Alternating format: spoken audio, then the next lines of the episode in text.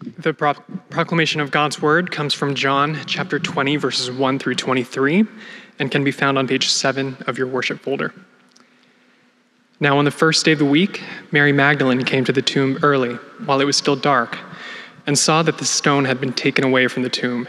So she ran and went to Simon Peter and the other disciple, the one whom Jesus loved, and said to them, They have taken the Lord out of the tomb, and we don't know where they have laid him. So Peter went out with the other disciple, and they were going toward the tomb. Both of them were running together, but the other, other disciple outran Peter and reached the tomb first. And stooping to look in, he saw the linen cloths lying there, but he did not go in. Then Simon Peter came, following him, and went into the tomb. He saw the linen cloths lying there, and the face cloth, which had been on Jesus' head, not lying with the linen cloths, but folded up in a place by itself. Then the other disciple, who had reached the tomb first, also went in, and he saw and believed. For as yet they did not understand Scripture, that he must rise from the dead. Then the disciples went back to their homes. But Mary stood weeping outside the tomb, and as she wept, she stooped to look into the tomb. And she saw two angels in white, sitting where the body of Jesus had lain, one at the head and one at the feet. They said to her, Woman, why are you weeping? She said to them, they have taken away my Lord, and I don't know where they have laid him. Having said this, she turned around and saw Jesus standing, but she did not know that it was Jesus. Jesus said to her, Woman, why are you weeping? Whom are you seeking? Supposing him to be the gardener, she said to him, Sir, if you have carried him away, tell me where you have laid him, and I will take him away. Jesus said to her, Mary. She turned and said to him in Aramaic, Rabboni, which means teacher. Jesus said to her, Do not cling to me, for I have not yet ascended to the Father, but go to my brothers and say to them, I am ascending to my Father and to your fa- and your Father, to my God and your God. Mary Magdalene went and announced to the disciples, I have seen the Lord, and that he had said these things to her.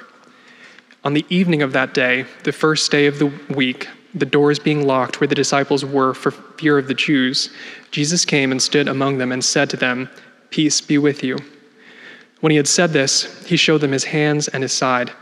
Then the disciples were glad when they saw the Lord. Jesus said to them again, Peace be with you. As the Father has sent me, even so I, am sending you. And when he had said this, he breathed on them and said to them, Receive the Holy Spirit. If you forgive the sins of any, they are forgiven them. If you withhold forgiveness from any, it is withheld. This is the word of the Lord. Thanks be to God. When you head off to college, a, a very common elective class that a freshman might need to take would be a class on comparative religion. I always feel very bad for the professors of comparative religion because you can tell that these men and women, they've spent their entire lives studying and doing their research, and so they are very excited to present their research, and yet they are in a room full of freshmen that could not give a rip about what these people are talking about. So there's lots of blank stares at these professors. You know, most freshmen are interested in, in pre med or business, not into comparative religion. So they have to sit through this very long semester of a very boring class. And then at the very end of a comparative religion semester, usually the sum of it goes something like, you know, we should respect all major world religions. There are a few differences that are somewhat important, but at the very end of the day, all world religions are essentially the same. All religions have a, you know, a code or an ethic that you need to live by. There's certain rules that you need to follow. And, you know, when you really look at it, all world religions actually have the same sort of laws about you shouldn't kill people and you should give money to the poor and don't live in excess, be pious, pray. Of course, we are to love our neighbors and there is some kind of hope for an afterlife. And so, yes, all the world religions do have some differences, but these professors of comparative religion say all religions are essentially the exact same, just a man made way of coping with the hardship of life, just a, a very utilitarian way of understanding religion. And sadly, that kind of thinking exists not just in the academy, but that kind of thinking is now crept into the broader culture that all religions are essentially the same. Now, I, I, I, suppose on a very superficial, just sort of external look at religions, you could say there are, I, I guess, some similarities between Christianity and other religions with, with praying or, or giving or, or something like that. But there is at least one major core difference like we say, you can't just judge a book by its cover. You, you need to move beyond just external examinations and you need to get to the actual core. You cannot just look at the surface, but you need to get to the very center, the very core message of what a religion says. And this morning, we are going to get to the very heart of Christianity, the center, the core. And what we see at the center of Christianity is a man who has risen from the dead. All other religions center on someone who is dead. Buddha is dead. Mohammed is dead. Confucius, he's dead. Joseph Smith, he is dead. Karl Marx, Joseph Stalin, they are all dead. What separates Christianity from everything else is that it rises and it falls on the resurrection of Jesus Christ from the grave. If it really happened, if the resurrection is true, then it sets Christianity apart from every other system in the entire world. Now, if it didn't actually happen, if this is just a myth or a fable, then yes, just throw the Bible onto a stack of required reading for comparative religion off at a university. But if the resurrection did actually occur, then it changes everything. Now, now, typically, this sermon text would be saved for Easter Sunday, which today is not. But we've been going through the gospel according to John now for a year and a half, and the culmination of this gospel account is going to be on Easter Sunday. And so just just consider it a blessing that you get two Easter sermons this year. Here's what I want to do for this message this morning. We're going to look at the resurrection from two different angles. The first angle is that we're going to look at the truth of the resurrection. And then, number two, we're going to look at the implications of the resurrection. So, the truth of and the implications of. So, let's start first with the truth of the resurrection. What we see here in the text, just a very plain reading, is that Jesus has risen on Sunday morning. He has left the tomb. He has walked out of the garden. He has met some women. That evening, Jesus is going to go and meet with his disciples. For whatever reason, Thomas, the disciple, is not there. So then we pick up in verse 24 that we meet Thomas again, and we are told that Thomas is doubting that Jesus actually rose from the grave. Now, there's lots of discussion. You know, was Thomas right or was he wrong to, to doubt before he saw Jesus risen from the grave? No, I'm, I'm not sure whether it's right or wrong, but, but all I know is that he actually did. That's just the honest truth. Thomas doubted. And I also know what is true today is that there are many that are still doubting the resurrection of Jesus from the grave. In fact, that's probably the, the dominant position in our culture today that of doubt. And what doesn't help very much is that there are people with very impressive degrees and academic credentials that are telling us to doubt. And we're, we're just so, so taken back by, you know, letters like PhD and we just automatically listen to them and we, we take them at their word and that we never actually ask the hard questions about those that are telling us to doubt. We are told that we are to doubt the authority of the story, and yet we were told that we should never doubt those that are telling us to doubt. So we're doubting Jesus, but we are not allowed to doubt the progressive culture. But, but here's my encouragement for you this morning I want you to be a consistent person.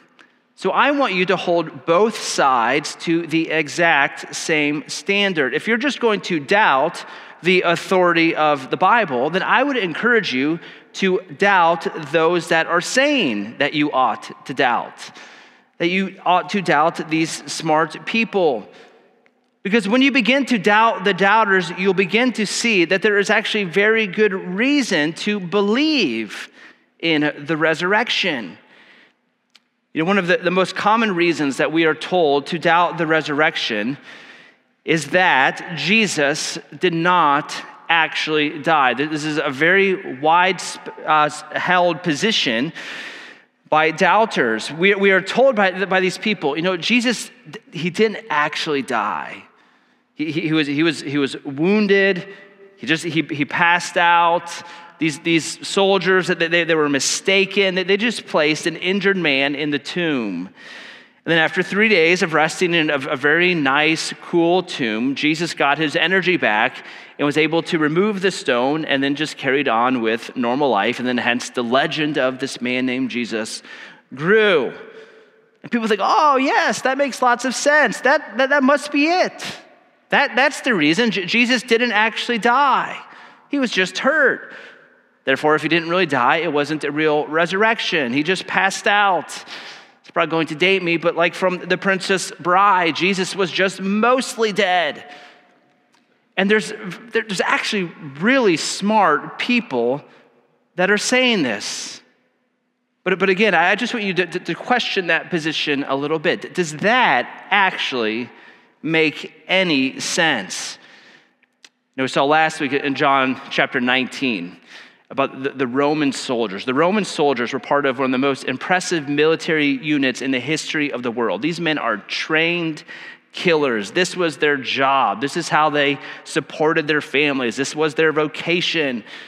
These men knew when somebody had actually died. We saw again last week that they actually went around to check to see if Jesus was dead. And because he was not dead, therefore his legs were not broken.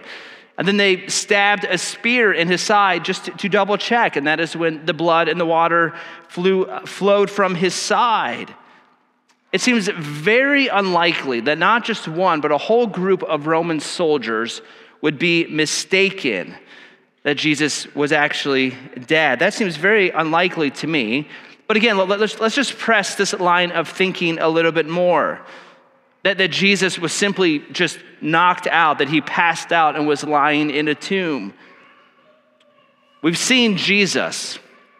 He's been flogged not just once, but twice. His back has been striped with blood. Likely from the flogging, there were some bones, maybe even organs that are visible. He was a man that was so weak, he was not able to carry his own cross up the hill. So Simon needed to help. He was a man who was nailed to the, the cross. He was a man who was stabbed in the side so that blood and water flowed. Uh, Jesus did not experience just a, you know, a scrape on the knee. He, he didn't need just a few stitches. The body of Jesus is mangled. It would have been hard to even recognize him. And then they put his body into a dark tomb. In this dark tomb, that there's no, there's no medicine, there's no food, there, there's no water, there, there's no nothing.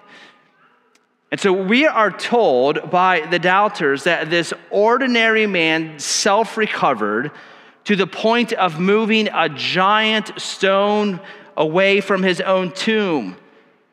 And then in, in, Luke's account, we are told that after coming out of the tomb, Jesus walks seven miles from Jerusalem to Emmaus, seven miles. Can, you um, imagine that? A mostly dead, unresurrected man in this state walking seven miles. He, he's bleeding, his guts are exposed, no medicine, no doctors. Three days after being hung on a cross, this man is able to walk seven miles. Seven miles is from here at Redeemer up to the Meijer on eight mile. Looked it up on Google. It says it would take two hours and 45 minutes. Now, now I recognize we, we live in Detroit, so we see jacked up things all the time. But even after living in Detroit for five years, I have never seen anything nearly as jacked up as a man who is just hung on a cross, walking seven miles up Woodward to Meijer. That just it doesn't happen. That's impossible. His body has been beat up. He's bleeding. Organs are hanging out. It was not simply that Jesus self recovered in a tomb. and that he was able to move away the rock and then go for a seven mile walk. It's ridiculous. The idea that Jesus would hang from a cross and then just walk out after healing. You know, there's others, again, this is another very common idea. There's others that say, you know, these women, these disciples, they're grieving. And in their grief, because of all the hopes they had for Jesus, they, just have an illusion of Jesus rising from the grave. They're just sort of daydreaming in their, their grief. Some say, well, no, no, this is just a great analogy, or this is a, a, a metaphor in life for how we are to overcome. It, it, when you actually read the story, then look at the history, none of that makes any sense of, at all. Now, here's, I've, I've mentioned this before. Here's one of the most important aspects of biblical interpretation is that you need to understand that the writers of the Bible are not dumb. You know, so, so, many people today, sort of in the ivory towers of the academy today, just look back and say, oh, yes, we are so smart and we know so well. But, but people 2,000 years ago, they were, they were so dumb. And, and, and they could be tricked and they could be deceived. But, but we know better than you, and therefore listen to us. But, but these people are not dumb. They saw what they saw. And they saw a man named Jesus who was killed on a cross. And they saw a dead body go into a tomb. And they saw three days later a dead man come back to life and interacted with them. Consider this the majority of the disciples that interacted with the resurrected Jesus Christ would end up giving their lives to him. Most of them died as martyrs. You would not go and be a martyr for a man whose greatest accomplishment is simply being able to be beat up. As you know, uh, Pastor Dan is, is, one of my, my good friends. I would do a lot for, for Dan. You know, if Dan came to my door and he was beat up by the authorities and he's bleeding and he's flogged, I would do a lot. I would heal him and we would call the doctor. But I would not go and be a martyr in Dan's name if that's all he's able to do. I would need Dan to do something a little bit more impressive than just be able to be beat up, for me to go and be a martyr in his name. The disciples are not willing to be martyrs just for a man that was crushed on a cross and could do nothing about it. No, they saw a resurrected man and therefore they were willing to give their lives for him. The disciples saw Jesus, they saw him crucified, they saw him placed in a tomb, and with those very same eyes, they saw him resurrected. You see, when you begin to doubt what the doubters are claiming, you begin to realize that there are many holes in their arguments, and that perhaps the best understanding of this story is just a plain reading of it as an historical account that a number of people saw a man raised from the grave. Now, is it yes? Can it be hard to believe that Jesus rose from the grave? It, yes, it is. It's, this is not the kind of thing that happens very often. But, but I find it harder to believe that the universe was made from nothing, or I find it harder to believe that there is a thing called morality without a transcendent God that grounds it. Or I find it very hard to, to believe that the largest movement in the history of the world, that is the church, is built upon a lie. The best reading of this text is to take it at face value, to read it as an historical account, not that Jesus was mostly dead or not that Jesus was an illusion, but that he actually died and he actually rose. Now, now, now, Thomas was granted a privilege that we will not have this side of eternity. Thomas was actually able to see and touch Jesus. But when you are able by faith to doubt the doubters, you will begin to see what Thomas saw that Jesus is the Christ and that he has risen from the grave. One of the things that we have seen a number of times now going through the gospel according to John, and we'll see this verse coming up very soon, is that this gospel account was written so that you might believe that the Christ is Jesus. You'll notice in your English versions it says Jesus is the Christ. I prefer that the Christ is Jesus Namely, because John's assumption in writing this book is that we all have a Christ, a lowercase c Christ. By Christ, I just mean a, a, principle, a value, a person, a thing, a system. You, you have something that has given you purpose and value in life. And when you begin to, to, to, press into that, it might be Jesus, it might be Buddha, it might be your 401k, but, but you have something in your life that has given you value and purpose. And when you begin to question what Christ is the most real, what Christ is the most helpful, what Christ can actually stand on its own, you will begin to realize that Jesus, as the only and real Christ, has risen from the grave. Therefore, you ought to believe in him above everything else. So that was the first point, the truth of the resurrection. Now to the second point the implications for this story. What are the implications for the resurrection? Because it, it is possible for this story to be true and for it to have no meaning on your life.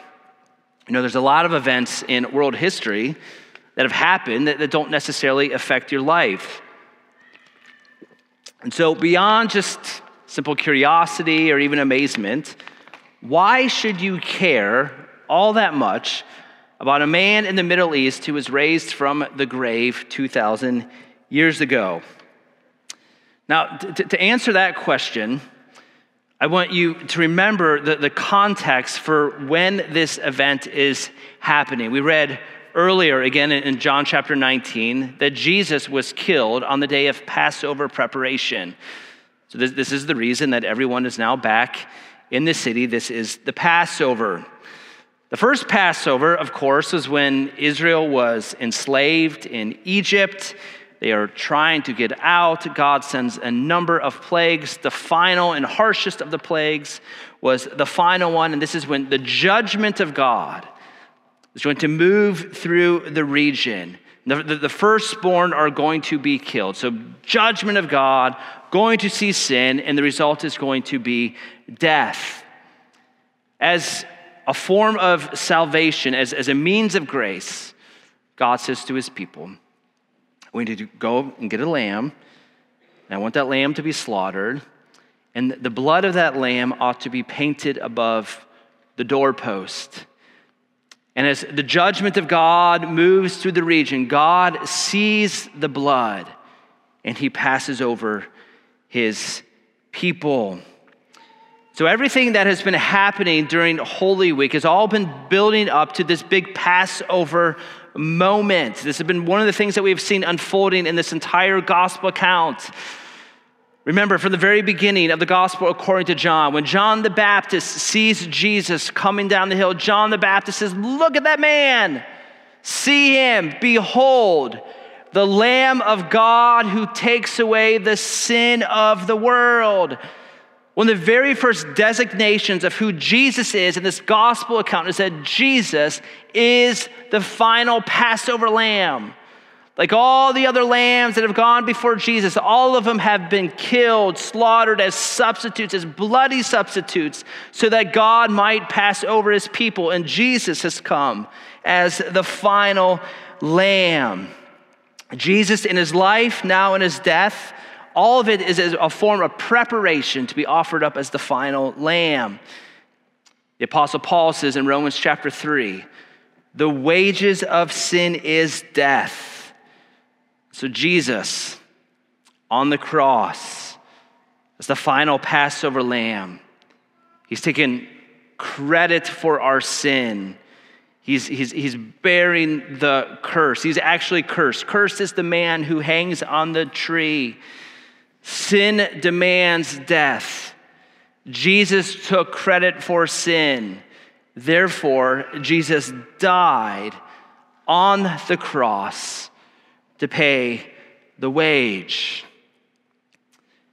But what happens when the wage has been paid? What happens when there is no longer a debt that is owed?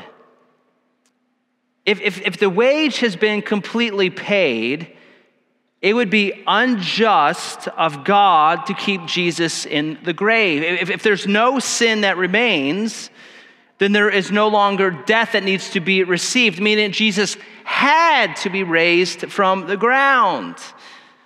The resurrection of Jesus is the proof for just how complete the life and death of Jesus is. Think of the resurrection as this think of the resurrection as a receipt. You know, receipts are proof of a completed transaction. And so the resurrection proves that Jesus completed the transaction as the final Lamb of God. So here's the implication for you.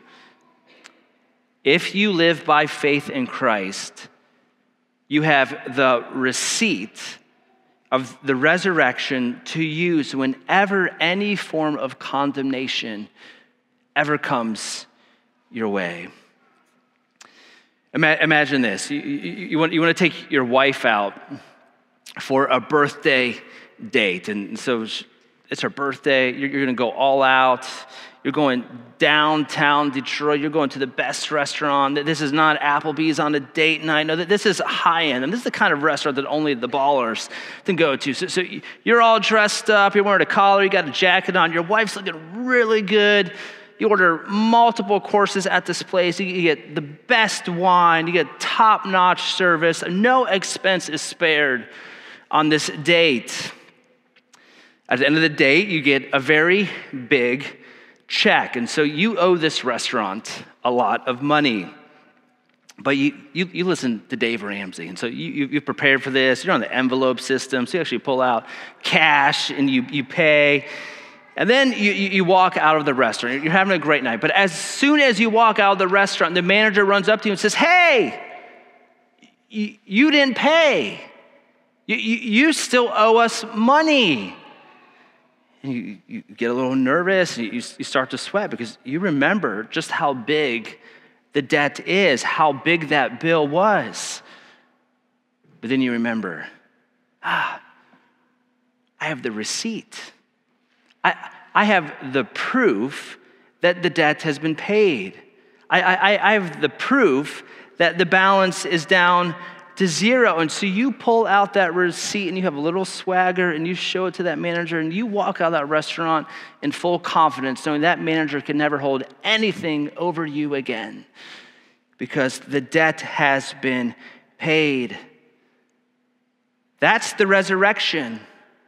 It's the proof that the wage has been paid. The wages of sin is death.